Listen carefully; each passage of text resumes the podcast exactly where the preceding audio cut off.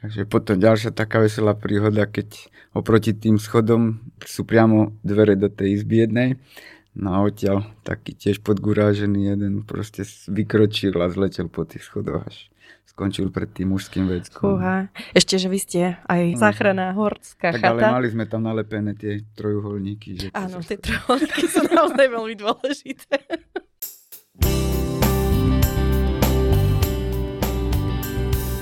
Bezpečný deň, milí poslucháči, vítajte v BOZP pod lupou v podcaste, kde s úsmevom na tvári odhaľujeme nebezpečné situácie v pracovnom prostredí a vydávame sa na dobrodružnú cestu za poznátkami o bezpečnosti a ochrane zdravia pri práci.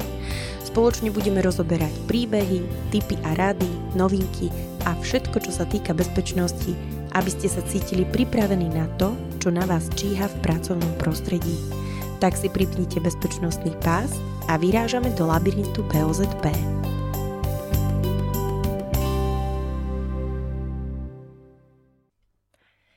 Vítajte, milí poslucháči, v ďalšej zaujímavej epizóde podcastu od spoločnosti OCHSAS BOZP pod lupou, v ktorej spoločne navštívime prostredie oddychu, relaxu, horskej prírody a pohostinnosti. Ako som už naznačila, budeme sa venovať téme bezpečnosť v horskej chate – Volám sa Lenka Penzešová Švecová a spolu s mojím hostom sa zameriame na to, ako zaistiť bezpečné pracovné prostredie pre personál ubytovacích zariadení a ako zabezpečiť, aby sa vaši hostia cítili vo vašom podniku bezpečne a pohodlne. Či už ste majiteľom reštaurácie alebo hotela, zamestnancom v tomto odvetvi alebo len vášnivým milovníkom gastronómie a pohostinnosti, táto epizóda je presne pre vás – Dovolte mi privítať môjho dnešného hostia, majiteľa horskej chaty Magurka v malebnej krajine nízkych Tatier, Miroslava Meluša. Ahoj Miro, vítam ťa u nás v podcaste. Ahoj Lenka, ďakujem veľmi pekne za pozvanie a zdravím všetkých poslucháčov tohto podcastu.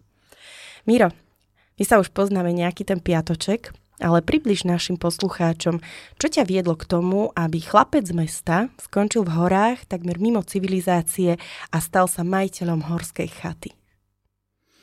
No, no to je veľmi dlhý príbeh, ale v podstate išlo o to, že od malička som bol rodičmi ako aj svojim okolím vedený k prírode a takisto bol vo mne budovaný vzťah k týmto veciam, k horám a prírode ako takej. Boli to za začiatku krátke výlety do prírody, neskôr dlhšie horské túry a treky, ktoré som si postupom času aj sám vysníval a potom následne zorganizoval. Niektoré boli úspešné, niektoré možno nevyšli celkom dokonale, ale ten pocit vo mne zostal natrvalo a stále mám kopu nápadov, čo by som chcel vidieť a zažiť. Logicky to tak ako vyústilo aj do oblasti, kde chceš ľuďom poskytnúť to, čo si sa v horách naučil a chceš im to následne odovzdať. Tak som si proste jedného dňa povedal, že idem do toho, trúfol som si, zobral som úver a v roku 2017 začal chatarčiť. Dostupňa pre mňa z viacerých dôvodov bola práve chata Magurka, pretože splňala rôzne tie moje kritéria, ktoré sa ukotvili v mojej hlave a to bolo najmä, aby bola dostatočne ďaleko od tej klasickej civilizácie. Je zároveň priamo v Národnom parku Nízke Tatry a je široko ďaleko posledným takým útočiskom pre ľudí, ktorí vyražajú do hôr. Mhm, čiže ona je vlastne určená ešte ako nejaká záchrana, horská chata? Áno, ona Čiže... aj pôvodne, tá chata ako taká má viac ako 100 rokov a už vtedy slúžila ľuďom a bola vybudovaná preto, aby v prípade nutnosti sa dalo efektívne im pomáhať. A keďže ty pochádzaš z Vrábel, z Vinohradnického kraja, tak moja úvodná neštandardná otázka súvisí s týmto lahodným nápojom. Koľko flašiek vína by bolo potrebné na to, aby sa tie kľukaté horské chodničky v nízkych Tatrách stali rovinkami? No áno, pochádzam aj žijem vo Vrabloch, deti tu chodia do škôl a som hrdý na toto naše podľa mňa veľmi pekné mesto, ktoré je síce na rovine, ale má svoje čaro. A keď človek chce, aj tu si vie nájsť krásne zakutia prírody, plné života a zaujímavosti. Napriek tomu ale víno nepijem, tam som naozaj horskejšieho charakteru a keď už mám vypiť, tak radšej tú poctivú domácu pálenku. A legenda hovorí, že tie horské chodničky sú po nej naopak ešte klukatejšie, aj keď sa to možno na prvý pohľad nezdá. No ale možno o to viac tam vtedy zase zažiješ. mm-hmm. v tej prírode. A možno aj pri dostatočnom množstve tej pálenky ozaj hľadíš už len rovno, nie? Ádam, áno. Dobre, presuňme sa teda k bezpečnosti. Podľa zákona číslo 124 z roku 2006 o BOZP je zamestnávateľ povinný zisťovať nebezpečenstva a ohrozenia a komplexne posudzovať riziko pri práci. Medzi také najčastejšie rizika, s ktorými sa môžu stretnúť nielen zamestnanci, ale aj hostia, či už v interiéri alebo exteriéri vašej chaty, sú napríklad pošmiknutia, zákopnutia, rôzne pády. Myslím, že schodisko, ktoré vedie vo vašej chate na poschodie, si určite pamätá nie jeden atletický výkon. Máš nejakú kuriozitku, o ktorú sa môžeš s nami podeliť? Aké opatrenia robíte proti pádom a pošmiknutiam, či už pre hostí alebo zamestnancov? Tých pikošiek je viacej, aj veselých príhod, len neviem, či sú teda vhodné na takúto diskusiu. Mali sme takých hostí, ktorí si vypili a potom sa snažili nám zo skladu ukradnúť si sami pre seba 50 litrový súd piva, klasicky ťažký, naniesli ho hore po tých schodoch na poschodie a my sme mali kamery, tak sme to videli, ako sa s ním trápili. Poznáš tie schody a Áno, sú strašne zábavné. strmé pre našich Aha. poslucháčov. Poviem, že naozaj sú veľmi strmé tie schody. Takže potom ďalšia taká veselá príhoda, keď oproti tým schodom sú priamo dvere do tej izby jednej. No a odtiaľ taký tiež podgurážený jeden proste vykročil a zletel po tých schodoch až skončil pred tým mužským veckom. Fúha. Ešte, že vy ste aj záchranná horská tak, chata. ale mali sme tam nalepené tie trojuholníky. Že Áno, tie trojuholníky sú naozaj veľmi dôležité. Najmä pri tých podgurážených stavoch. No ale keď tak zoširšia mám odpovedať, tak táto problematika, teda na základe toho, že ja som v tejto oblasti amatér, je plne vo vašej kompetencii, kedy sme sa pri plnení svojich povinností, či už BOZP alebo PO, od začiatku obrátili na tvoju spoločnosť Lenka a vyjadrili jej teda plnú dôveru. Možno je to aj o to náročnejšie, že keď človek čokoľvek robí, stále je to len v podstate drevená chata, ktorá je proste ďaleko. Je ďaleko aj autom v lete, ale aj v zime, nakoľko aj tam sneh od konca novembra do začiatku mája podlahy tam vrzgajú, technické požiadavky, čo sa riešia, sú náročnejšie ako v meste, napríklad v nejakej murovanej stavbe, či už reštaurácii alebo hotely. Proste je to izolovaná chata niekde v horách a o to náročnejšie je to aj z pohľadu týchto činností. Tých kuriozit si chata už je až až, je to potom spomínanom drevenom schodisku v interiéri alebo počas poladovice pred chatou, kde sa takisto môže kedykoľvek, dokoľvek pošmiknúť a keďže tá chata je v Národnom parku, tak ani to solenie ako také a tieto náležitosti nejakého chemického ošetrovania tých hľadových ploch nie sú veľmi vhodné, dokonca nie sú ani povolené. Čiže ako som spomínal, tá chata sa nachádza v 3. stupne ochrany Národného parku Nízke Tatry a tak, tak sa musíme aj správať. Čiže v prvom rade sa snažíme predchádzať problémov, ľudí vždy upozorňujeme na to, že idú do hôr a ne všetko je vždy ideálne, tam je veľa vecí, ktoré proste riadi príroda a nie človek. Každý návštevník teda musí vedieť a záleží nám na tom, aby to aj naozaj videl, kam ide, aké obmedzenia to zo sebou prináša. Všetky schody, vyvýšené plochy máme samozrejme označené tak, ako ste nám prikázali bezpečnostnými tabulkami, ktoré pravidelne teda revidujeme a obnovujeme. Všade máme osadené potrebné zábradle, aby nikto nespadol alebo neprepadol pomedzi nejaké ochranné latovanie.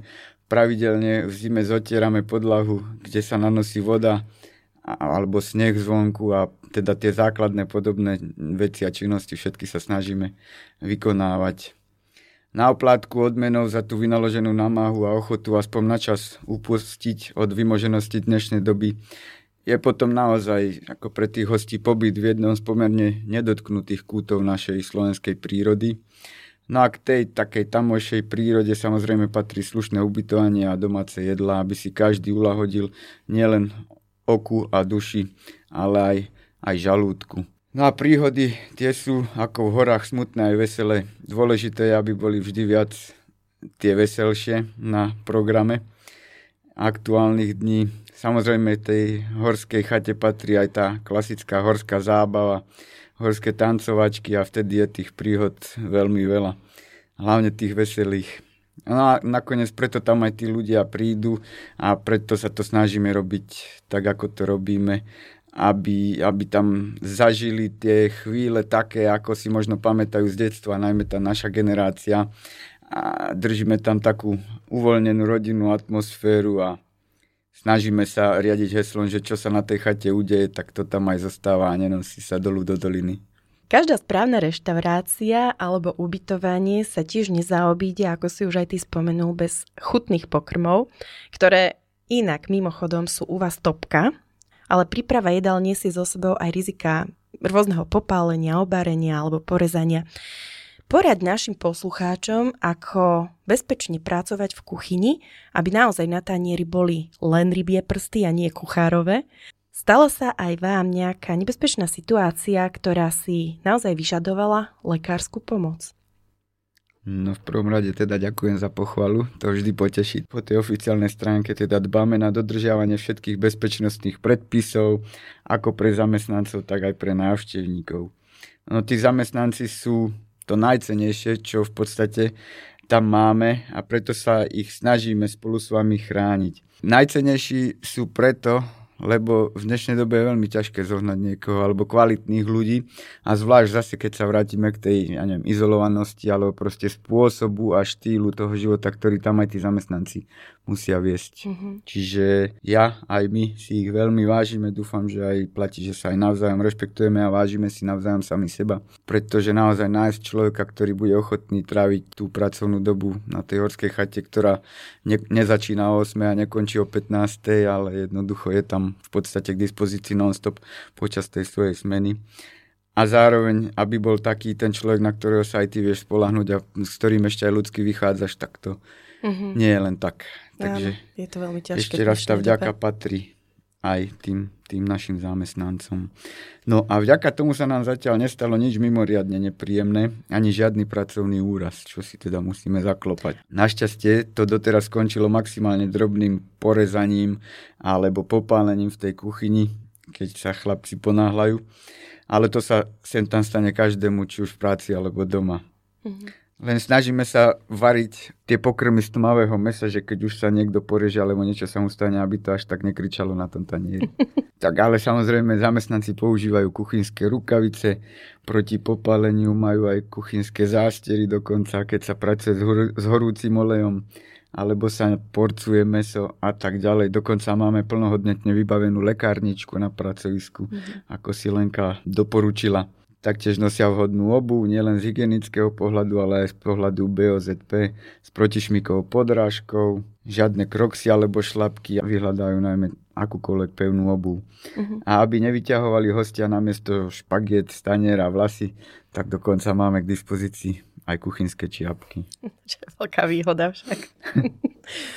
Mnoho činností v rámci vašich služieb si vyžaduje ručné prenášanie bremien, či už sú to rôzne hrnce, pánvice alebo iný kuchynský riad. Alebo napríklad aj výmena prádla, ale rovnako, keďže ste horská chata, kde zima je naozaj zimou, so snehom, vyše metra, mm. tak aj nosenie dreva do krbu a podobne. Berú tieto činnosti zamestnanci niečo ako tréning v posilňovni, alebo sa naozaj snažíš ako zamestnávateľ im tieto práce uľahčovať, prípadne ako? ako som spomínal, tak vlastne ten človek, ktorý tam pracuje, tak jednoducho tam musí byť nielen fyzicky, ale aj psychicky, tou svojou dušou. A to znamená, že robí všetko, čo treba. To, čo ho tam treba, toho je naozaj veľa. No ale vždy sa snažíme nepríjemnostiam predchádzať, ale napriek tomu nie vždy sa im dá vyhnúť, pretože jednoducho aj dostať tam ten tovar nie je vždy úplne jednoduché keď, keď tá cesta od chaty niekam do najbližšej civilizácie zladovateľa a my ten tovar potrebujeme, tak jednoducho niekto z tých zamestnancov musí sadnúť napríklad do auta a zísť po ten tovar, najmä po potraviny. A na druhej strane nevyhneme sa ani takým činnostiam, ako je rúbanie dreva, alebo to spomínané odhadzovanie snehu. Ale tieto činnosti si napríklad pochvalujú, pretože je to také zase príjemné odreagovanie, keď dlho pracuješ s tými ľuďmi, s tými hostiami a potom sa zase dokážeš trošku stratiť a byť sám za sebou a napríklad vonku rúbať drevo alebo odhadzovať sneh. Môžeš si tam vybiť zlosť, môžeš tam zregenerovať. Zlosť na koho? aj na tých hostí, lebo však nie vždy sa nájdu. Nie, nie vždy je všetko ideálne. Mm, jasné. Takže to, toto je fajn. a ešte si aj zdokonalujú teda chlapci svoje postavy a o to viac môžu ohúrovať tie prívrženky neturistiky rôzne. No ale samozrejme máme aj napríklad nebezpečné nárade, ako je motorová píla alebo snežná fréza. No a aby bola práca jednoduchšia, tak sa snažíme niekedy si nechať doviesť už naštiepané drevo, ale zase nevždy to ide a naozaj niekedy aj tú motorovú pílu treba použiť mm-hmm. aby, sme, aby sme dokázali zabezpečiť tú prevádzku a údržbu chaty ako takej. Všetko sa snažíme prispôsobovať tomu, aby sme si tie problémy minimalizovali. Napríklad na várenie sme začali používať nie tie propan-butánové flaše, ktoré museli byť vo vnútri, pretože tie nevydržia v mraze, tak sme začali používať čistý propan, ktorý je teda napojený v takej tzv. batérii zvonku a privedený do kuchyne. A Takže tým pádom vlastne nemusia v rukách prenášať tie fľaše hore dolu. Tak a zároveň prechádzame nejaké nebezpečenstvu, že tá nádoba plynová je priamo v interiéri. Mm-hmm, jasné. A nielen v kuchyni, ale aj napríklad pri dávkovaní, čapovaní nápojov používate tlakové plynové fľaše. Aké opatrenia je potrebné zabezpečiť pre zamestnancov, aby sa predišlo vzniku nejakého úrazu? Hlavne je potrebné zakázať vstup do priestoru osobám, ktoré tam nemajú čo robiť to si myslím, že je bez debaty. A samozrejme popri tom vyhodnocovať nejaké rizika pri manipulácii s týmito flašami alebo tlakovými nádobami, zaistiť vhodné osvetlenie, vyškoliť tých zamestnancov, ktorí prichádzajú do styku s plynovými zariadeniami a so zásadami bezpečnej manipulácie, kontrolovať zariadenie v pravidelných intervaloch, aby nedošlo k nejakému preexpirovaniu a tiež, aby ten personál vedel, ako má postupovať v prípade nejakého nebodaj núdzového stavu alebo teda nejaké mimoriadnej udalosti. Mm-hmm. Zamestnanci v kuchyni v podstate dá sa povedať, že aj počas celého roka sú vystavení nadmernej tepelnej záťaži, čo v niektorých prípadoch môže viesť aj k vzniku zdravotných problémov, napríklad teplotná vyčerpanosť, ktorá sa prejavuje príznakmi ako sú závraty, únava, nevoľnosť a rýchla strata tekutín, alebo dokonca až problémy so srdcom. Stala sa u vás už takáto situácia, prípadne aké opatrenia máte nastavené, aby sa predišlo negatívnym vplyvom na zdravie? Priamo zamestnancom sa zatiaľ nič takéto mimoriadne nestalo. Stalo sa nám to ale pri hosťoch, kedy raz v zime si jeden dal saunu a zároveň aj horúcu kaďu, čo je dosť teda kto má slabšie srdce alebo nejaký nábeh na to, tak môže to byť už nebezpečné. K tomu máme vypracovaný aj prevádzkový poriadok sauny. Uh-huh. A následne, ako vyšiel z tej horúcej kade, sa potom vyválal v snehu a takto to striedal a nakoniec vyzeral ako taký pečený rak, úplne červený. Zrazu dostal nejakú reakciu na tieto náhle zmeny celý očervenel ešte viac, vyhádzali sa mu nejaké vyrážky po tele, ťažko sa mu dýchalo, takže sme celú situáciu museli riešiť, ale aspoň sme si vtedy vyskúšali poskytnutie nejakej predlekárskej prvej pomoci v praxi, čo vždy počas tých školení je jednoduchšie kvôli tomu, že človek nezažíva priamo tú stresovú situáciu. Čo sa týka tých opatrení pred tepelnou záťažou, myslím si, že máme toto dobre nastavené v našom pracovnom prostredí. Máme vybudovanú vzduchotechniku a odsávanie v kuchyni, pravidelne vetráme, predsa len ten horský vzduch je úplne iný ako v meste. Zamestnanci sú naučení na pravidelný prísun tekutín, samozrejme nealko, a tiež majú pridelené vhodné oblečenie z pohodlných vzdušných materiálov, bavlnených, aby sa zabezpečil aj ten vzdušný pohyb, zabranilo sa poteniu a takto sme predchádzali nejakým nepríjemnostiam. Aktuálne taká novinka ešte je, že podarilo sa nám získať taký sponzorský príspevok na zakúpenie AED, čo je automatický defibrilátor, mm-hmm. ktorý vlastne podľa mňa, a preto som na to veľmi tlačil, aby sa nám to podarilo, lebo podľa mňa patrí na také odlahlé miesto, aby sme naozaj tú pomoc vedeli ponúknuť už adekvátne k dnešnej dobe a tým situáciám, ktoré tam môžu nastať. Super. V tomto odvetví služieb sa zamestnanci častokrát stretávajú s nebezpečnými biologickými látkami, či už napríklad pri spracovaní jedla alebo likvidácii biologického odpadu čo môže spôsobiť v niektorých prípadoch rôzne alergické reakcie alebo kožné choroby, ako je napríklad dermatitída. Škodlivé sú napríklad aj vzniknuté výpary z horúceho oleja pri varení alebo smažení potravín, ktoré môžu pri dlhodobom vystavení spôsobiť aj dýchacie problémy, prípadne aj poškodenie plúc. Dokonca som nedávno čítala jednu štúdiu, že aj tým z grilovania pri použití dreva alebo drveného uhlia môže obsahovať látky, ktoré sú karcinogénne a dlhodobá expozícia takýmto dymom môže zvýšiť dokonca riziko rakoviny. Ako sa u vás staráte o to, aby ste mali pod kontrolou takéto rizika spojené so škodlivými látkami a zároveň poskytovali hostiteľské a čisté prostredie pre svojich hostí?